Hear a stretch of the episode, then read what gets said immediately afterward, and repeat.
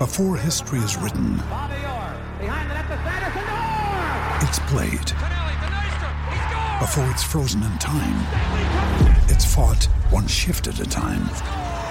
Before it's etched in silver, it's carved in ice. What happens next will last forever. The Stanley Cup Final on ABC and ESPN Plus begins Saturday. Love this podcast?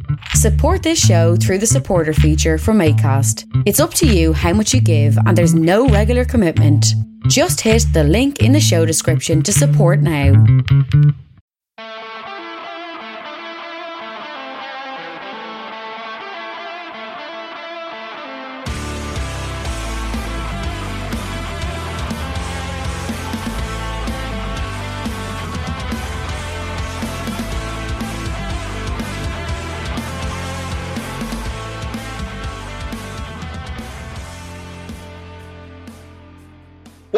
Boys and girls? Two Footed Podcast, Thursday, the 12th of August, brought to you by EPLindex.com and our presenting sponsor, Liberty Shield. Liberty Shield is a VPN provider that's a virtual privacy network which allows you to go online, change your location, access things like American Netflix, RTE Player, BBC iPlayer, whatever it is you're geo blocked from. Liberty Shield can help you find a workaround. LibertyShield.com, use the code EPLVPN, you get 20% off at checkout. Also brought to you by Home of Hopcroft, a giftware and homeware company located in Scotland but shipping worldwide. Homeofhopcroft.co.uk and do check out the EPL Index shop on Etsy. Just search EPL Index in the Etsy app. There's loads of new merchandise there. There's stuff celebrating Messi joining PSG if you want to get that. There's lots of new Manchester City stuff, lots of new Jadon Sancho in his Manchester United kit. And if you are a Liverpool fan, do check out Anfield Index on Etsy as well. Right, folks, today is Thursday, which means it is questions day, but we have a little bit of news to get through before we do that. Manchester United, sorry, Manchester City have announced that Phil Foden is set to miss the first four weeks or so of the season with an injury, a foot injury that he picked up during Euro 2020 which was played in 2021, of course. And that's a big blow for City. Now, it's somewhat helped by the signing of Jack Grealish, but City were going to start the season without Kevin De Bruyne. Now they will be missing Phil Foden as well. This is a lot of pressure now on Grealish. Grealish now has to take on all of the creative mantle at City. I've said before, it's not his fault that he cost 100 million, but he did cost 100 million. And Jack Grealish is one of the best players in the year, in the league this season. That deal has to be considered somewhat of a failure. It's going to be difficult for him to adapt to how City play, especially if Pep wants to play him as a number eight, where he's never shown any real ability to play in the past. So we'll wait and see with Grealish. He's going to probably have to start the season as a number eight. You'd imagine it'll be Gundogan, Rodri, and him, and then Mahrez, possibly Gabriel Jesus, and Sterling as a front three. Still very strong, even without Kevin De Bruyne and Phil Foden. We saw City start the league slowly last year. If it's a case that they get off to a slow start this year, you'll wonder if they'll be able to catch up, because I don't know that Chelsea will be as poor as they were in the first half last season. They've got a real manager now. They've just signed Lukaku, or they're in the process of signing Lukaku. It doesn't look like he'll play in the first game. Liverpool will be back to something more along the lines of normal. United have big expectations this season. Don't think they've got any chance of winning the league. But you'd imagine they'll come out of the blocks fast. Ole will be under pressure. A lot of money spent. Big new contract for him. City, if they get off to a slow start, might have a tougher time than they did last season. Another player who is going to be ruled out for a while is Hakim Ziyech of Chelsea. Now, this isn't a big deal for Chelsea because he's not a first choice player. He's a squad player. They had been talking about selling him this summer. The only thing this injury really stops is them selling him or loaning him out. So they'll be keeping him for the first half of the season at least. He has a serious shoulder injury, according to Thomas Tuchel. Um, happened in the first half of the Euro, uh, European Super Cup final against Villarreal last night. Chelsea obviously went on to win the game on penalties. Kepa coming off the bench to be the hero on penalties. Credit to him. We all know that his problems at Chelsea really began with an infamous penalty shootout in the Carabao Cup final where he refused to go off. But maybe he starts to turn things around. He's a very, very talented goalkeeper. Very, very talented. The issue for him and for Chelsea is that they gave him a seven year contract, which still has four years to run. He's on insane money. And Chelsea paid 71.6 million to bring him into the club. His debut season was actually going pretty well until he had the issue in the Carabao Cup. Then his form fell off because of the intense pressure. He did help them win the Europa League, which is often overlooked. Um, but the last two seasons have not been great. He had a he had a poor 1920 season. Was obviously replaced then by Eduard Mendy last summer. And when he came into the team, he still made some mistakes. So his confidence is shot. But he is a very good goalkeeper. He's only 26. He's still got plenty of time to get back to a good level, whether that's at Chelsea or somewhere else. I think if Chelsea could have sold him, they probably would by now. Um, but it'll be interesting to see if he gets more run this season. Norwich have completed the signing of Greek international winger Christos Tzolis from PAOK, 8.8 million, uh, a five-year contract.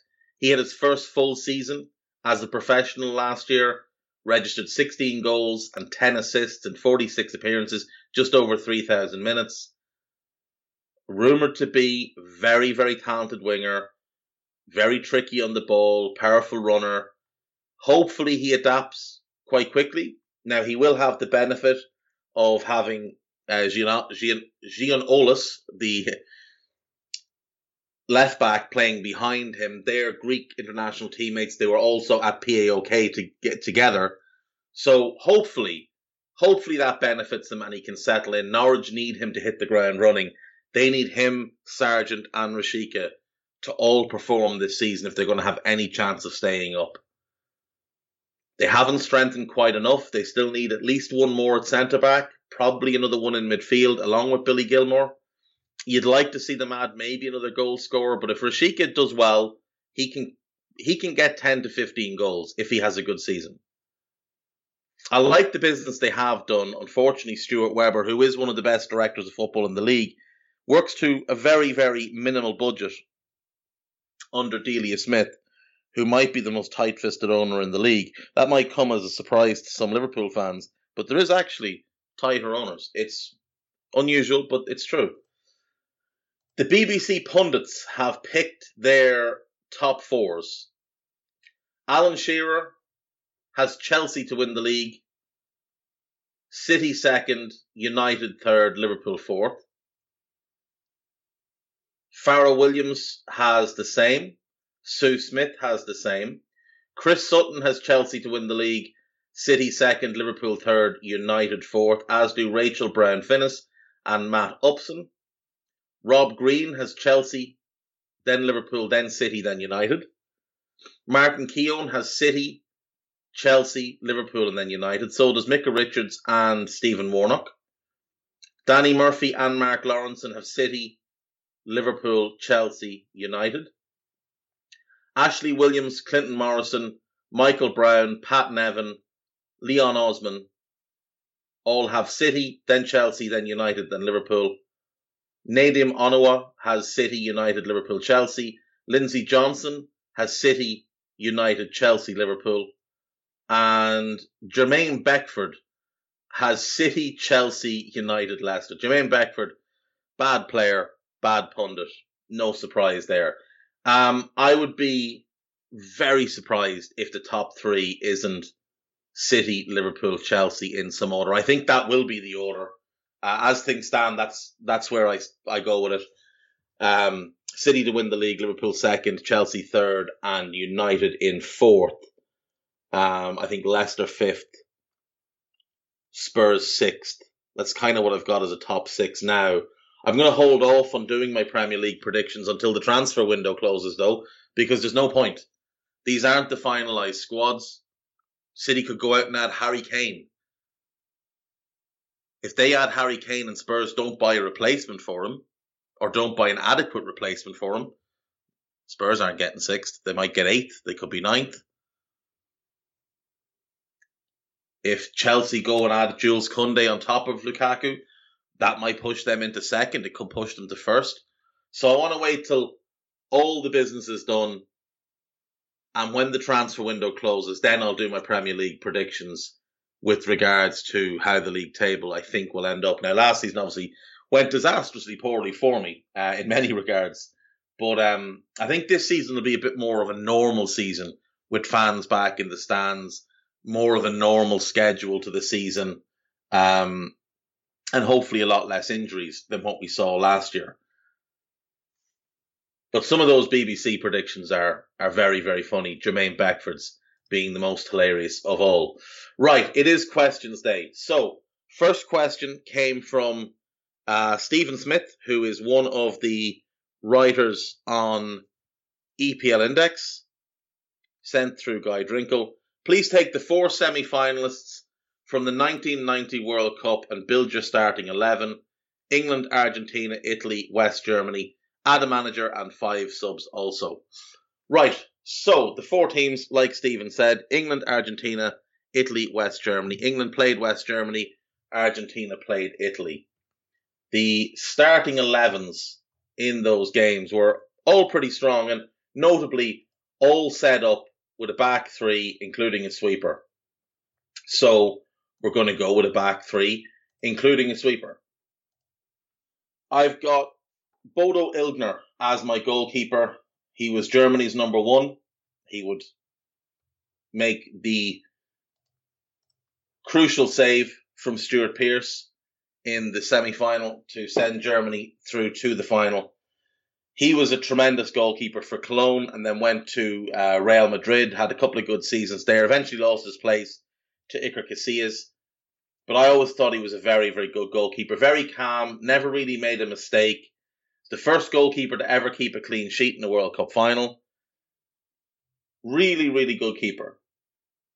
Two Champions Leagues and La Liga with Real, obviously won the, the World Cup with Germany. Bodo Illgner for me, largely because I'm trying to take these players at this point in their careers, not before, not after.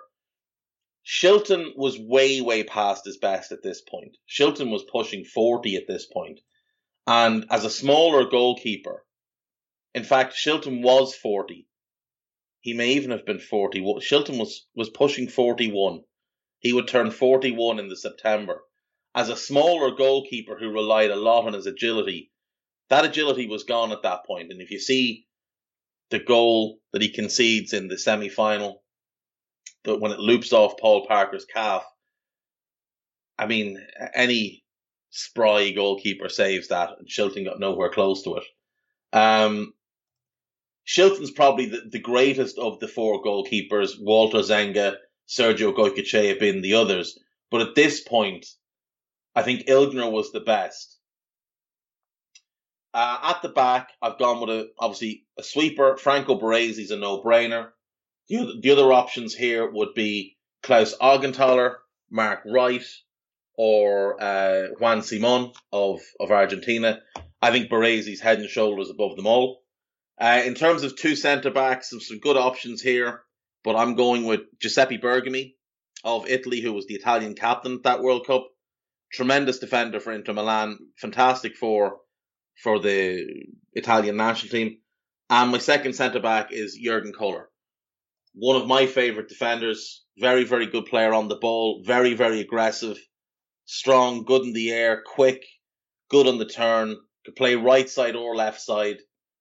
I think he was a fantastic defender. So he's my second starting centre back. At right wing back, I've gone for Thomas Berthold of West Germany. Just a very, very classy player. Great on the ball. Very, very strong defender. Spent most of his career with Eintracht Frankfurt and uh, Stuttgart. Did have short spells with Hellas Verona, AS Roma. and Bayern Munich, but Eintracht Frankfurt for the first five years, Stuttgart for the last seven. He was a really, really important player for Germany um, during this period, and that World Cup he was tremendous start to finish. And I've got Paolo Maldini at left back, young Maldini at this point, but even then he was still the best left back in the world. Um, Andreas Brehme, a little bit unfortunate to miss out. He was great in this period, but I don't think there's any argument that Maldini is the man there. Uh, in midfield, Lothar Matthäus, I think, is obvious. Just one of the greatest midfielders we've seen. Could play as a holding midfielder, could play as a central midfielder, had played as a 10 previously, wore number 10 even when playing as a defensive midfielder or as a sweeper because he'd come through as that more attack minded midfielder. Obviously, transitioned into that sweeper role later in his career, but was great there. But as a holding midfielder, I think he's top five all time. Um, man marked Maradona in the 86 World Cup final. It didn't work. So in this World Cup final, Maradona actually played as a striker rather than in the midfield. Now I've got him in my midfield, but that's for other reasons. Um, so Matthäus was freed up when Germany met Argentina in the final. He didn't have to traipse round after Maradona all game long. Jurgen Kohler took that on, and Koller kept him quiet. But I, I do think Matthäus was just different class in central midfield.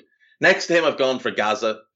This was kind of the summer of Gazza when he announced himself the world. Obviously, a lot of people remember um, him crying when he was booked in the semi final, but he had been absolutely sensational the whole way through for England. Him and David Platt in midfield, not really a defensive minded midfield. The England team were quite attack minded. The England team was basically three, four, two, one, but the two behind the one played quite wide. Beardsley wide left, uh, Waddle wide right, Paul Parker and, and Stuart Pearce as less wing backs, more full backs. It was kind of a one and a flat four with a two, a two, and a one. It was more defensive minded than you'd expect, given the players England had at their disposal. Um, but Platt and Waddle, or sorry, um, Platt and Gascoigne in midfield were both brilliant. I'll go with Gascoigne just as a slightly better player than David Platt, but David Platt was was very very good as well. Uh, Maradona as the 10 needs no explanation. And up front, I've gone for Klinsmann, who I, I just adored. I loved watching Jurgen Klinsmann play. And Roberto Baggio, who didn't start the semi final. He came off the bench against Argentina. Um, this was, again, young Baggio, but you have to have Baggio.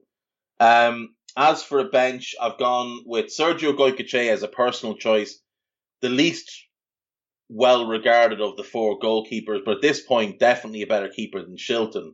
Maybe not quite as good as Zenga, who was right in the middle of his prime. Um, Inter Milan number one would go on to play for Sampdoria after that, but I really, really liked Goycochea, in this tournament. Just thought he was, just thought he was brilliant. To be honest, the, the penalty saves, having come in from the cold, he was a late addition to the squad uh, Nery Pumpido got injured in the opening game, I think it was against Cameroon. I think that was the game he got hurt in. Could have been the second game either. But Goycochea came in at that point and never looked back and was just brilliant. It carried Argentina to the, to the semi final stage with penalty saves. Did it again in the semi final. And then obviously just couldn't get to, to Brehme's penalty in the final. But uh, there. Des Walker. Now, you know, people will look at Terry Butcher, Mark Wright, Guido Buchwald, Klaus Augenthaler, Oscar Ruggeri, Riccardo Ferri, and say, oh, you know, what about those guys? I think Des Walker is the single most underrated centre back that England has produced. This guy was 5'10, lightning quick, great on the ball, never got beaten 1v1. Absolutely tremendous centre back for Forest. Had a year at Sampdoria. Should have stayed longer. They loved him. Uh, played for Sheffield Wednesday then for eight years and then finished up back at Forest. But just a great defender. Des Walker was a great defender. Lightning quick. I don't know that I've ever seen a centre back with that kind of pace. If he came through now, he'd be he'd be a fullback. He wouldn't have been allowed to play centre back. He was too quick, too good in the ball. Um, he was, I think, what a lot of people think Ben White is, but with more pace. He was a great defender, really good in the ball, could carry it, could ping a pass, and obviously that recovery pace to cover for everybody else. Des Walker was brilliant. Thomas Hassler, one of my favourite players. Going to pick him as my sub midfield, as one of my two sub midfielders. Just always enjoyed watching him play. Um, he had a great career for Cologne, Juve, Roma, Karlsruhe, and 1860 Munich. German international for 12 years, part of this team, part of the team in, in 96, which is my all time favourite international team. So Thomas Hassler has to be in for me. Um, Jorge Burruchaga, I put him in as well, kind of a midfield attacker option. Just endless energy, great pace, good touch, scored the winner in the 86 World Cup final. Always enjoyed watching clips of him play because there was something about him, this kind of raw energy, raw passion for the game that you don't see all that often. Um, I just, he's just a, a personal favorite. And uh, Gary Lineker. I think Gary Lineker over Vialli, Schillaci, and Caniggia. Um, yeah, Gary Lineker as a goal scorer, second to none for Leicester, for Everton, for Barca, and for Spurs. He was just, he was guaranteed goals. Guaranteed goals, and for England, obviously, as well. Um, should have broken the goal scoring record for England, decided to retire from international football at the age of just 32 missed a penalty against Brazil that would have sent him level with Bobby Charlton, but Lineker should have broken that record. He was he was a tremendous goal scorer. Not a whole lot of all round game. I think he'd agree to that himself, but as a goal scorer, he was just sensational. Uh, and as for a manager, I'm going to go Bobby Robson. Now, I think Bilardo is is worth a mention. Uh, he had a pretty good managerial career. Beckenbauer Beckenbauer had a good managerial career, and obviously winning the World Cup is massive. But I think Bobby Robson was by far and away the best manager here. What he did with Ipswich, with England, PSV, Sporting Porto, Barcelona, uh, just different class. If you want some, a lot of egos in that team I've just picked. A lot of egos. If you want someone to manage egos, you want Bobby Robson. So Sir Bobby Robson would be the manager of my 1990 World Cup semi final, best 11, five subs. That's what we'd have. Uh, right, moving on then to the Discord questions. Adam Hannon have, has a couple, so I'll take them in one go. Uh, discuss Bowen, Barnes, Danjuma, Doku, and David to Liverpool. The why, the why not, the yes and the no. Bowen, the why would be he's a hard worker, he's a decent finisher, he's got a little bit of versatility about him, he's a good link player. The why not would be I think he's got quite a low ceiling. I think he may be the player he's going to be. I don't know there's much for him to level up on. He doesn't play in a front three. He's more of a wide player than an inside forward. I don't know that he can operate as well as Liverpool would like played narrow with less space to work in. Don't know whether he has the, the real raw pace to get in behind the way Liverpool like their wide forwards to do. He'd also cost a lot of money. I think you're looking 50 million for Jarrod Bowen, and to me, he's just not that player. If it was 25, 30, you'd definitely consider it, but West Ham paid the guts of 25 million for him. They're going to want a big profit. So for me, he'd be a no.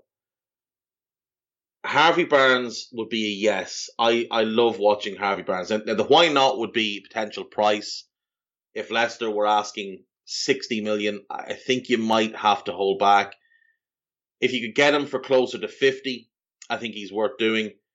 Great pace, very powerful runner. Last season, when played centrally with Vardy, he tore the league apart. I think playing him as an inside forward, you would get levels more out of him than what we've seen Brendan Rodgers get out of him using him as a more traditional wide man. I'm a big, big fan of Harvey Barnes. I think he's got plenty of scope for development. I think Barnes would be a good fit. Danjuma, I think, like Bowen, I'd be a little bit concerned about where his ceiling is. Is he already the player he's going to be? He certainly had a really good season last year, but we've seen him in the Premier League and he's very much struggled in the Premier League. Doing it in the Championship is one thing. Let's see you do it in the Premier League before Liverpool spunk, you know, substantial amounts of money on you. You're going to be 30 million without question. Um, and I would put him below Bowen in terms of where I think he is right now as a player. More talented than Bowen for sure. Um, maybe a bit more to his all round game than Bowen, but he hasn't proven anything in the Premier League. So he'd be a no. Jeremy Doku is the most interesting one of the group because the answer is yes, but it's also no. Yes, you would want the talent. Yes, you would buy him now to avoid potentially paying 60, 70 million in a year if you can get him for 35 now. The no would be he's not ready for Liverpool. He's not ready for a top four English club just yet. Now, part of that is that Rennes played him mostly on the right wing last year, and that doesn't suit his game. They were asking him to limit himself, to do things that don't get the best out of him. You want him on the left, where he can cut inside or go on the outside. He's fine going on the outside on his left foot if all he has to do is swing across and get a cut back. But when he's cutting infield, he's not comfortable cutting infield onto his left foot because his shooting ability isn't there. I think you could buy Doku and loan him back if you got the right him at the right price. But the issue then is you're still leaving yourself one short in attack. Um, tremendous talent. Like the upside is incredible, and I think he's the closest thing you'll find to Sadio Mane. The why not would be he's still very raw. He didn't have a great season last year, though he came on strongly at the end of the season, did have a good Euros. The talent is there. Liverpool have scouted him for years. And by his own admission, he would be very interested in that move. But I think he would benefit. He would benefit more from a year somewhere else. So if Liverpool were to buy him, the best thing might be do to buy him and park him somewhere for twelve months. And if it's Rennes, it would have to be on the understanding that he's going to play on the left, not on the right. Uh, Jonathan David is an interesting one. He's a bit more of a number nine than he is a traditional wide player but he does play as an inside forward quite a bit. Uh, good movement, good hold up play, links to play well, good finisher. I think he's got a pretty high ceiling as well. The why not would be didn't have a great season with Lille last year. Couple of key goals, but it seemed like the step from the Belgian league to the French league was a little bit of an adjustment for him, as it was for Doku. That both of them moved across at the same time. Um, so uh, maybe you want to see another year of him in the French league, see how he adapts. Because if you're going to ask him to jump from the French league to the Premier League, that's an even bigger jump than the Belgian league to the French league. And can he handle it? it evidence says maybe not just yet. Um, of of that group, the one I would go for would be Harvey Barnes. I think Doku's the most talented, got the most upside. But Barnes is the one I know will be a success. Of the four, he's the only one I know will be a success. So, sorry, the five, I should say. Barnes is the only one I can be fairly certain is going to be a success. So Harvey Barnes will be the one. Uh, Willology, with Dean Smith saying he didn't buy Ollie Watkins to play him wide, how would you set Villa up to get the best out of Ings and Watkins as a strike partnership? I think you have to go with a narrow 4 4 2 where you play Bailey on the right. He'll be cutting in field on his left foot non-stop. And you play Buendia off the left and he cuts in on his right foot.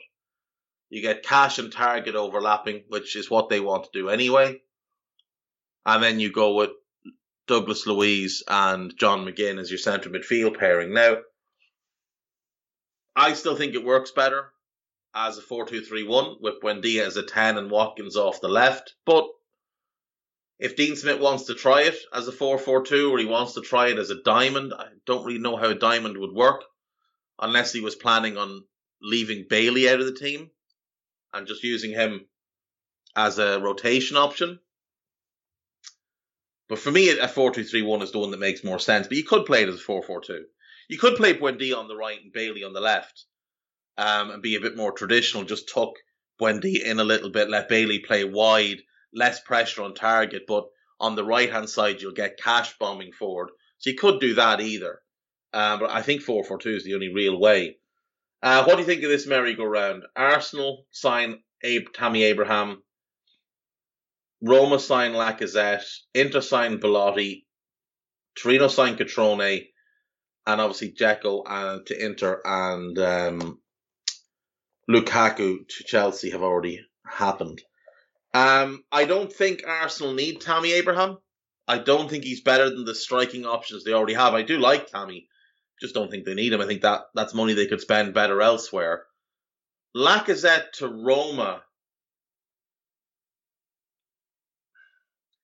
The issue for Roma right now is a lack of pace up front, and I don't think Lacazette solves that. I do like Lacazette. I think he's a better player than we've seen him at Arsenal. But just don't know that he solves their problem. Belotti to Inter, I do like. I think Belotti and Dzeko would work as a pair. Belotti and Martinez, though, could be a little bit hit and miss because a lot of the runs Belotti makes are the same kind of runs Martinez makes. Uh, Cutrone to Inter is a decent, or to Torino is a decent one. He definitely needs a move, but I would rather him play with Belotti. That's that's what I would rather see. I'd rather play see him play as part of a two with Belotti and allow Belotti to make runs off of him. I would rather leave Lacazette at Arsenal, move Tammy to Roma, leave Belotti at Torino and add Cutrone there and find someone else to go to Inter. Someone more along the lines of Dzeko who you can rotate with him. Uh, even Tammy to Inter, I would prefer. Uh, Tammy to Inter, him and Dzeko kind of rotating in that number nine role for the first year, and then Dzeko just becomes a straight backup. I think Tammy and and um, Lautaro would work really, really well. Lubo, what do you think of the situation at PSG with Mbappe apparently wanting to go to Madrid? Keep him this season, if you, even if you lose him for free, or sell him and buy someone like Pogba or Camavinga. Sell him and buy Pogba and Camavinga is what I would do. Um, I know it's it's you know you you you're selling Kylian Mbappe, so I mean that's it's madness in itself. But if you're going to lose him for free, then I know they've got all the money in the world. Like I know they've got all the money in the world, but you have to run a football club to a certain degree of sense. And the sensible move here is to sell Kylian Mbappe to Real Madrid for 120 million. Use 50 of it to buy Pogba. I well personally I wouldn't buy Pogba, but they want Pogba. I would buy Camavinga for certain. But if they bought Pogba and Camavinga, then they have those two plus Verratti, plus Gini Wijnaldum, plus Paredes in midfield. In which case, they maybe can start to look at moving on Idrissa Gana Gueye and Ander Herrera. Now, I don't know if they'll get any money for Herrera because he's on like 200, 250 grand a week there and he's 31, so I don't know there'll be much value in him. So maybe it makes more sense to keep him unless you just want rid of the wages. But for me, I, I would what I would actually do is I would sell Mbappe, I would buy Camavinga, I would buy Theo Hernandez, who I think is the the left back that solves a lot of their problems. Um, you probably get the two of them for about 90 million combined. You'd have 30 million left over. Just use that to, you know, bribe some UEFA officials if they come knocking for FFP and just play, um, play a Icardi. I know him and Messi don't get on, but they need a goal scorer. Like a Messi's going to score a ton, Neymar will score a ton, but they need a number nine, a focal. And I think he's the best option for that that they have. They already have him there. They don't need to bring anybody else in. I think that would just give them a bit more security. Like, I know they can absorb a loss on, on Mbappe, but they paid 160 million or something for him. At least get 120 back. Um, Fox is Fox 8 how funny is Ramsdale to Arsenal? Sixth most expensive keeper in world football. Now, since that question was posted last night, news has come out that that deal is on the brink of collapse. The clubs are are wide apart apparently in their valuations. Arsenal valuing them at about 24 million, Sheffield United wanting closer to 34 million. Sheffield United are deluded if they think Aaron Ramsdale is worth that kind of money. Absolutely deluded. He was the worst goalkeeper in England last year. He was the worst goalkeeper in England the year before that. Kid's been relegated three times. Three times. Aaron Ramsdale is talented. He's young, and maybe he's going to be a good goalkeeper in a few years. But for right now, he's not a good goalkeeper. He just isn't. He has played basically four seasons as a professional. He had a half season loan to Chesterfield. They got relegated. He had a half season loan to AFC Wimbledon. Then he played a year with Bournemouth, was the worst keeper in the league, and they got relegated. And then he played a year on, with Sheffield United, and again he was the worst keeper in the league, and they got relegated. So four seasons, and three times he's been relegated. AFC Wimbledon should count the blessings that they were kind of the exception to the Aaron Ramsdale rule. Um, uh, it's hilarious, but Arsenal are only being saved from their own stupidity by the greed of Sheffield United and potentially the stupidity of Sheffield United. Adam Hanlon discussed five other ad- other avenues Arsenal could have gone, not only for a better keeper but saving tons of money in the process. So you've got Leno. He's not great, but he's all right. You could go and try and sign Onana from Ajax. He's out of contract next summer. Now he is banned at the moment he's got a, a ban for taking some medication that was meant for his missus, and it was all a big mess. I reckon Ajax at this point, given he's going to miss a chunk of the season and is out of contract next summer, Ajax might take eight million for him. He's a much better goalkeeper than Aaron Ramsdale. Much better. So go and get him. Or Predrag Rajkovic of Stade de Reims. Again, much better goalkeeper than Aaron Ramsdale. 25, 26, in in the middle of his 20s, not yet hitting his prime, already a tremendous goalkeeper, much, much better than Ramsdale. Better all round keeper as well, not just a shot stopper, but he's dominant in the air, he's good on crosses, organised as well, really good with his feet. Rajkovic would make much more sense. Freddie Woodman. Newcastle have three goalkeepers. They don't need three goalkeepers, and certainly aren't going to be able to keep both Darlow and Woodman because one of them's going to want out because they won't be third choice. Woodman's a much better goalkeeper than Aaron Ramsdale. He's been tremendous the last two seasons with Swansea. You're already in negotiations with Newcastle over Joe Willock. So why not try and get Freddie Woodman as part of that deal rather than ask for 22 million? Maybe you ask for 10 million and Freddie Woodman. Woodman can come in, sit behind uh, Leno for a year, and then take over when you sell Leno next summer, and you get the 12 million difference that you basically paid for Woodman in the Willock transaction back. Same thing with Onana, bring him in. You have Leno for the year.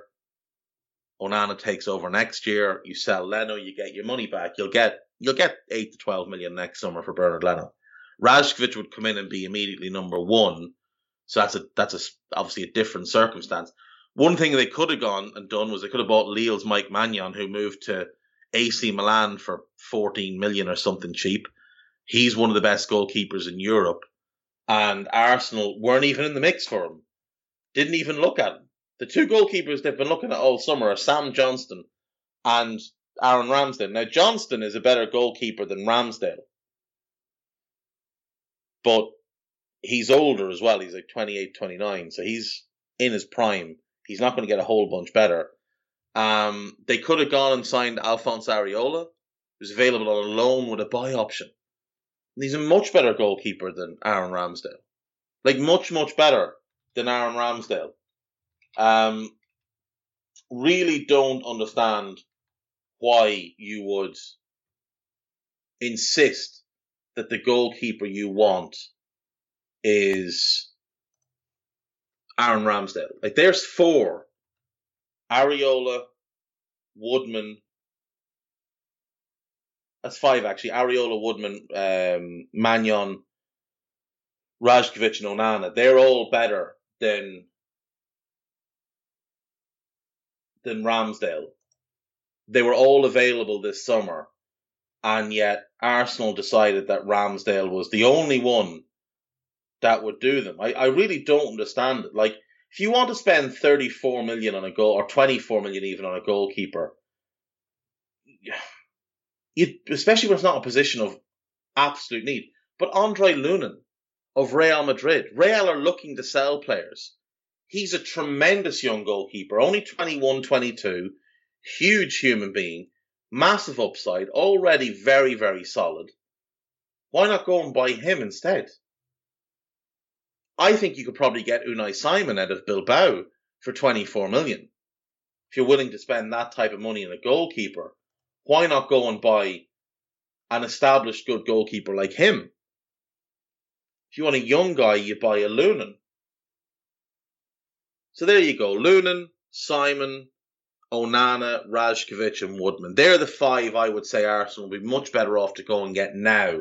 And that's after missing out on Areola and Maignan. But that that Ramsdale deal is ludicrous. Um, Chris Colby, question from your early days of watching football. Do you remember? Do you remember any specific players that were post prime that you didn't think were very good, only to realise they were very good in their er, in their prime? Easy example as a US kid was some of the big names that finished their career off in MLS. There are two that stand out.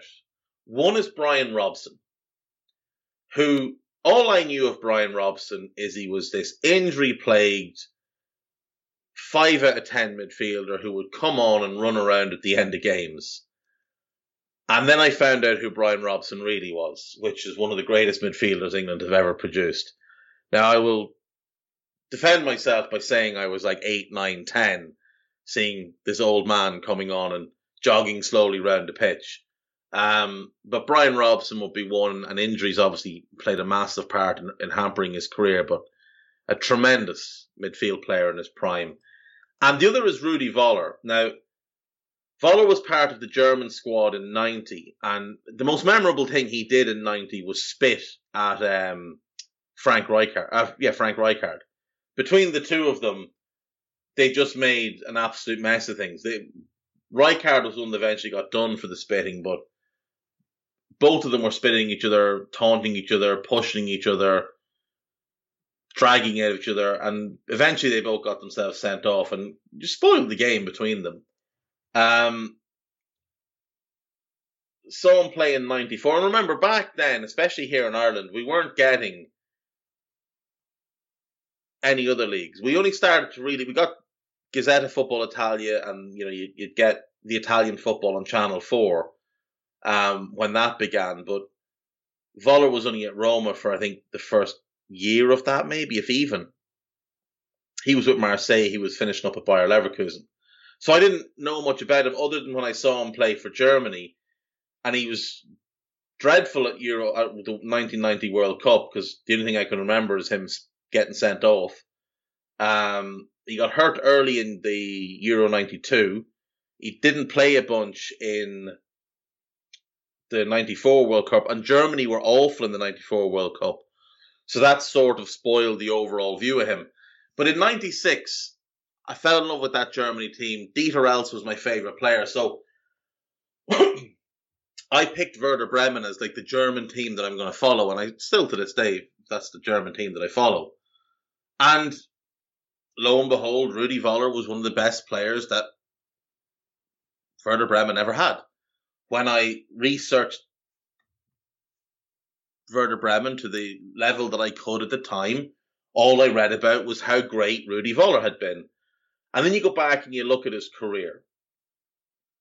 So he plays for Kickers Offenbach in the second Bundesliga in 78 79. So remember, I'm seeing him 12, 13, 15 years after this not be very good But back then he gets 13 and 30, 9 and 43. Moves on to 1860 Munich, 10 and 35. They drop down a division. He gets 39 and 39 in the second Bundesliga. He moves to Werder Bremen in 82-83, scores 36 and 40, 21 and 44, 26 and 38, 14 and 20, 22 in 30, 32. Five great seasons. The 85-86 season spoiled by injury, but when he's fit, he just scores goals for fun. Goes to Roma, poor first season, 5 and 28.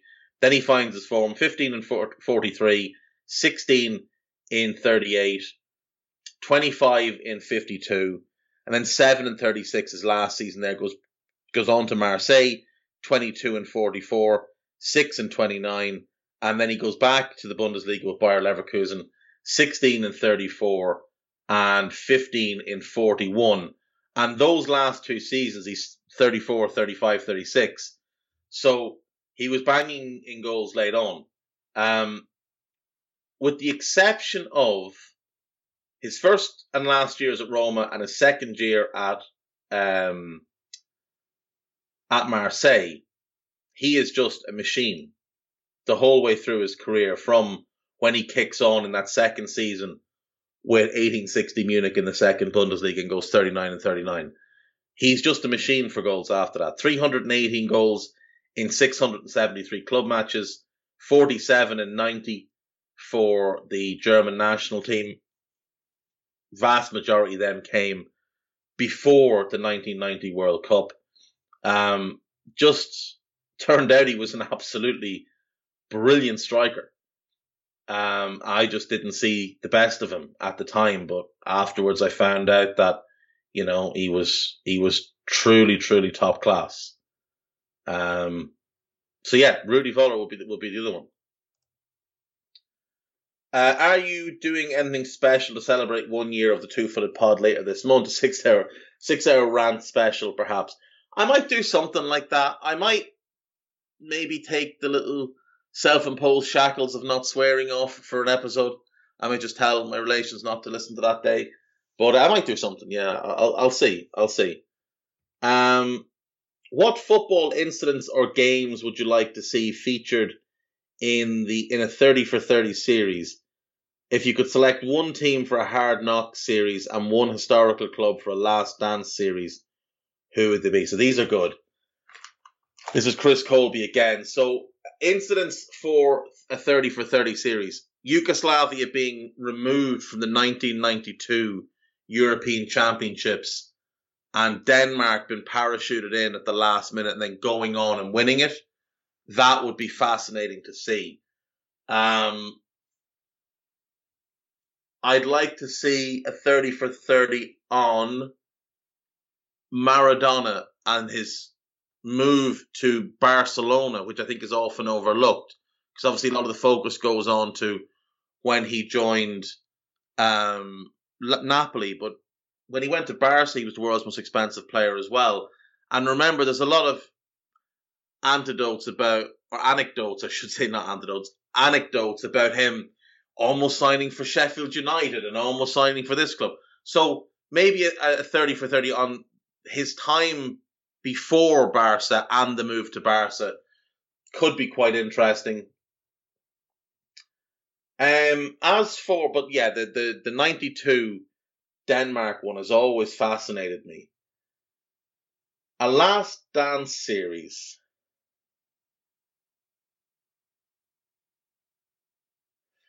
Liverpool's last title win before the one just gone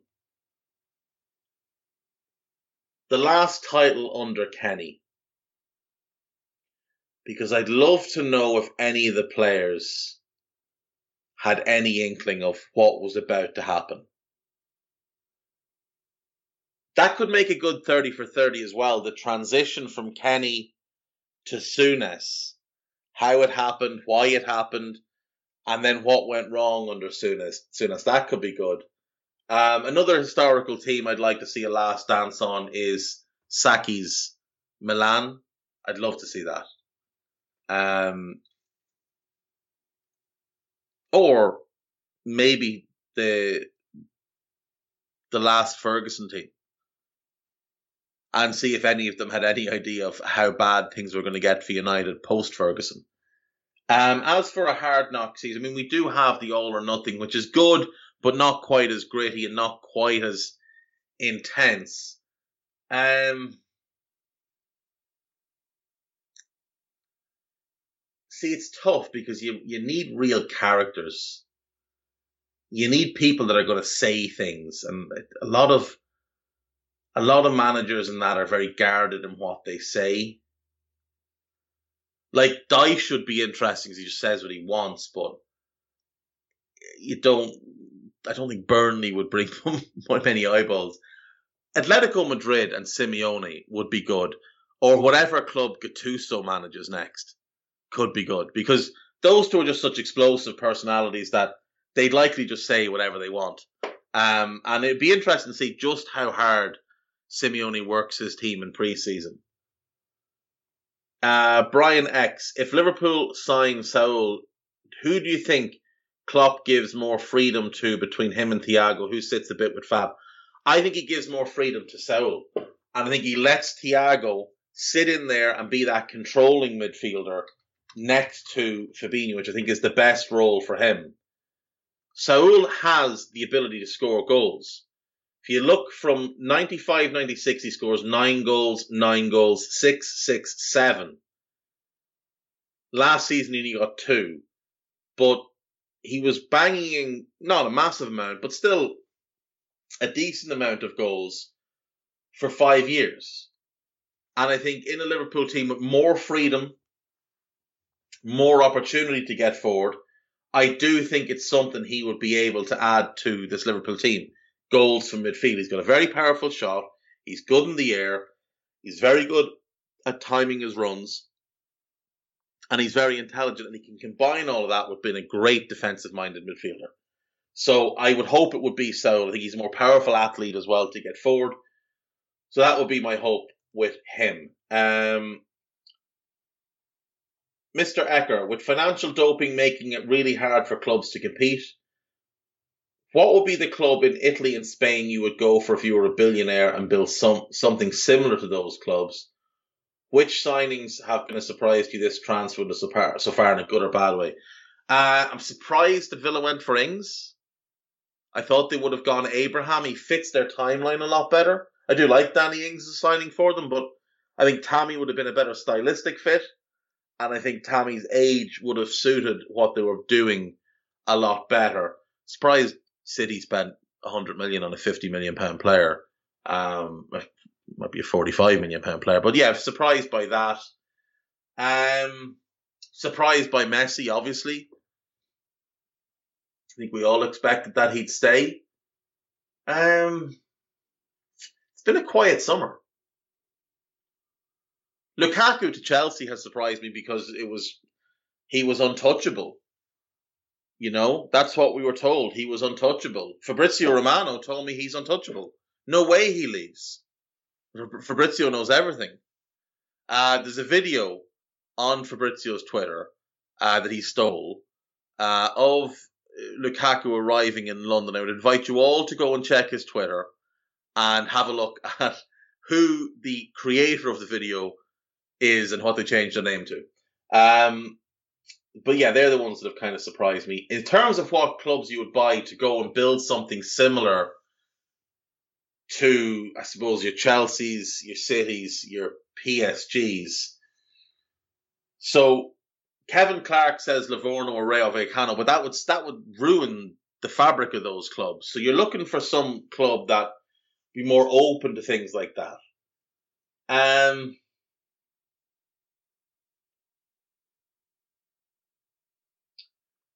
I think in Spain, you want a club that's a big club that has good foundations and an existing fan base. Valencia would be one option. Real Betis could be another. You could look at one of the kind of fallen clubs like a Deportivo La Coruña or a Sporting Gijon that just haven't uh, been able to find their you know best levels in a long time. Club like Sporting, they they've never won a major trophy, but they are they're a big club, big regional club.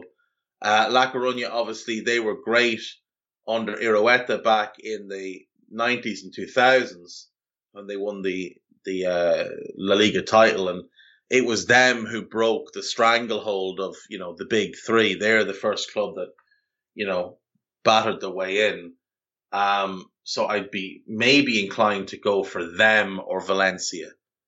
Um, Sevilla could be an option, but I, I love how Sevilla operate, and I wouldn't want to take away from that. So I'd probably go Valencia in terms of size of the club, history of the club, good fan base. There's a new stadium half built or two thirds built that you could just take over and finish. So that'd be one way to get the fans all on board. And Valencia is a beautiful place, so it'd be fairly easy, I think, to convince players to come and live there. As for Serie A, I'm going to say Genoa. Um, big city, good club, good history. You see, with Lazio or, or Roma, you've got another big club in the city. Same with the Milan club. Same with Torino. Genoa and Sampdoria aren't massive clubs. Now, Genoa had some success many years ago. Sampdoria had success in the early 90s. But I don't think there's a huge gulf. The other club would be Fiorentina, but again, that could ruin the fabric of them. Same with, with Napoli, could ruin what makes them special. Uh, I think I'd go Genoa. Genoa or Sampdoria, either one, either one. That's the city I'd aim for, though. Um, Isaac Gilding, as a smaller man myself, I've always enjoyed that football is one of the few sports where being tall or big isn't necessarily necessarily an advantage. Some of the best players ever are very short, yeah, like Maradona and Messi. What's the best eleven you could put together of short players? I'm defining short here as five eight or under, except for centre backs I don't think that's possible. So those players you're allowed to go up to five ten. Right. Okay. So Jorge Campos would be the goalkeeper. He was like five nine, five ten. My centre backs, I'll go Baresi and Cannavaro, both five nine. Uh, at left back, Roberto Carlos with five seven. At right back, you could play Ayala there, but it's not ideal. What height was Denis Irwin? I think he was bigger than five eight. Denis Irwin, according to Wikipedia, is five foot eight. So I'm going to play him at right back. In midfield, um,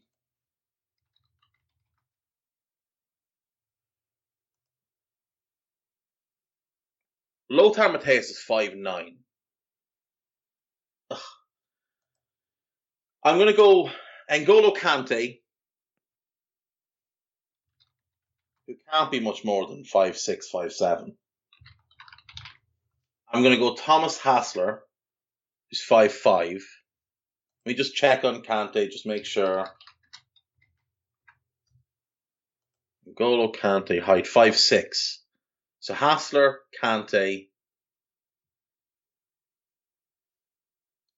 um, I want one more in midfield. What height is Gattuso? He's not a big man.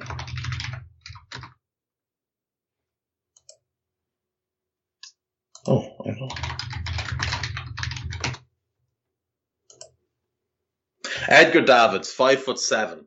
So there's my three man midfield. N'Golo Kante, Thomas Hassler, and Edgar Davids. Maradona is going to be my 10.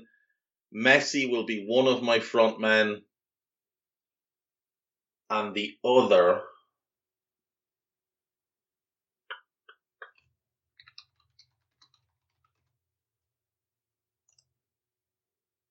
Michael Owen. Michael Owen. So I've got Messi and Owen up front, Maradona behind, Kante, Hassler, Davids as my midfield three, Irwin, Cannavaro, Baresi, Carlos, and Jorge Campos as my keeper. That's my that's my team of players five eight or under with the little bit of you know flexibility you gave me for the goalkeeper, and two centre backs. Um, I'll skip doing the one for the Giants. I might do that next week, um, if that's okay.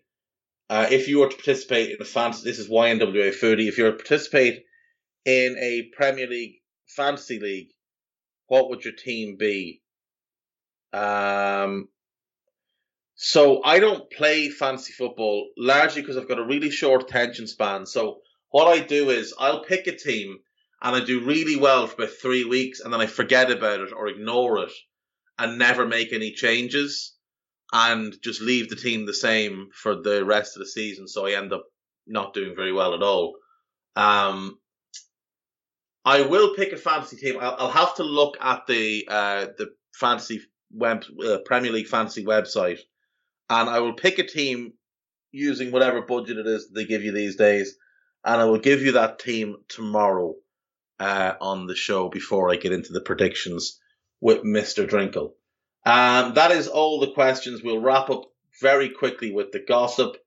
Uh, Romelu Lukaku is on the brink of completing his move to Chelsea. We know that. Tottenham could move for Fiorentina.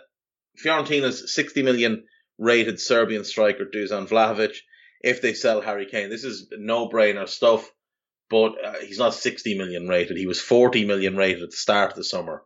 Um, so 60 million is a nonsense. Arsenal have pulled out of talks to sign uh, Sheffield United's Aaron Ramsdale after the Gunners re- refused to meet a 30 million asking price. They're better off. They're much better off. Um, Chelsea have accepted a 34 million pound bid from Roma that includes a buyback club. We knew this yesterday. Arsenal will offer their French striker Alex Lacazette to Roma in order to pave the way, the way for Abraham to move to the Gunners. I, I don't think so. Sevilla are willing to sell Jules Koundé. However, the Blues are unwilling to meet their 68 million pound uh, want asking price and may instead include a player of their own. They don't want a player; they want money. Um, Sevilla would want an additional 20 million in return for allowing Chelsea to pay the fee in installments with the Blues concerned about financial fair play. So there's a buyout clause. That's that must be the 68 million. Is that 81 million? What's 68 million in euro? Because I remember reading it in in um yeah, it's just under 81 million euros. So that's what the buyout was. But Sevilla, unless Chelsea are going to play pay it all up front, would want an extra 20 million on top. Uh, screw them to the wall, get every penny you can. Uh, Southampton have a, had a bid accepted for Jannik Vestergaard. I mean, that's Brendan Rodgers at his finest. Tottenham and Aston Villa are both preparing to offer, make offers for Southampton's James Ward-Prowse. Not really sure why Spurs would want him. Don't really see that he fits at Spurs at all, but you know. Lyon are in negotiations with Liverpool over a move for Xherdan Shaqiri. I hope it gets done. I, I really do hope it gets done. Barcelona still owe Lionel Messi 33 million as part of a loyalty bonus included in his final contract at the club. Madness. Inter Milan are interested in signing Moise Kean, who spent last year on loan at PSG. That would make sense for them. If they get him and Dzeko, that would make sense for them. Um, Inter were set to propose a £50 million offer to Manchester United for Anthony Martial, but United have no intention of selling. Uh, would imagine it was more more likely a loan because Inter don't have any money. Lazio are even even after selling Lukaku and Hakimi, uh, they still have no money. Lazio are closing in on a loan deal for Lucas Torreira. Good move for him, bad move for Arsenal. Um, Newcastle and Joe Willock are still a distance apart when it comes to agreeing personal terms. Newcastle don't lose a deal on personal terms. Joe Willock is the best player you're going to buy this summer, so make sure you get it done. Tottenham are set to step up their offence, their attempts to sign João Palhinha with Nuno Espirito Santo, a long-time admirer of the Portugal midfielder. I wonder who his agent is. So let's just very quickly take a quick gander and see who his agent is.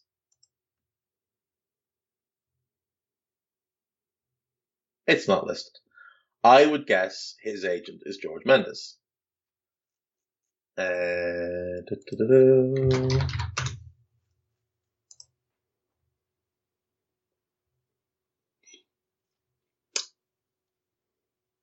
Okay, allegedly his int- his agent is somebody called Luis Neves, who I don't know. Ah, he's associated with super agent George Mendes. So um, Mendes pulling the strings at Spurs as he once did at Wolves and still does at Wolves. That's why they signed Jose Sa, who's terrible. Newcastle have opened talks with Roma over a deal to sign 23 year old Spanish winger Carlos Perez at uh, on on loan with an option to buy. Um, he's a good player. He's a good player. He'd be an interesting one. Former Barcelona academy graduate. Went on loan to Roma, did okay, then wasn't great last season. He's a good player, though he's still in 23. Could be interesting. Uh, referees could offer in-game explanations of key decisions from as early as next season under plans being proposed by the Premier League, with automatic offside calls also in development. So that's not this season coming, that's next season, uh, 22 23. Those would be good. We see that in rugby, we see it in rugby league, we see it in the NFL. I think that would be beneficial uh, in the, you know, in the spirit of transparency. That's it then. That's the show for today. Thank you as always for listening. Thank you for sending in the questions. Uh, I will get the fantasy Premier League team done up for tomorrow. And Isaac, I will put together a team of giants for next week and then I'll figure out who I think would win. But to be honest, I've got the best centre back ever, the best defend, well, second best defender ever, maybe in Baresi. I've got N'Golo Kante and Davids, who are never going to stop running. I've got Maradona, who I think is the greatest player ever. I've got Messi. My goalkeeper is the weak point. If anyone can point me in the direction of a better goalkeeper, 5'10 and under. Now, hang on. That reminds me. Let me just check something very quickly. What height is this fella? No, never mind. No, guy. I said shorter, not shorter arms. Um, if anyone can point me in the direction of a keeper, 5'10 or under, let me know. Otherwise, I will see you tomorrow. Take care. Bye bye.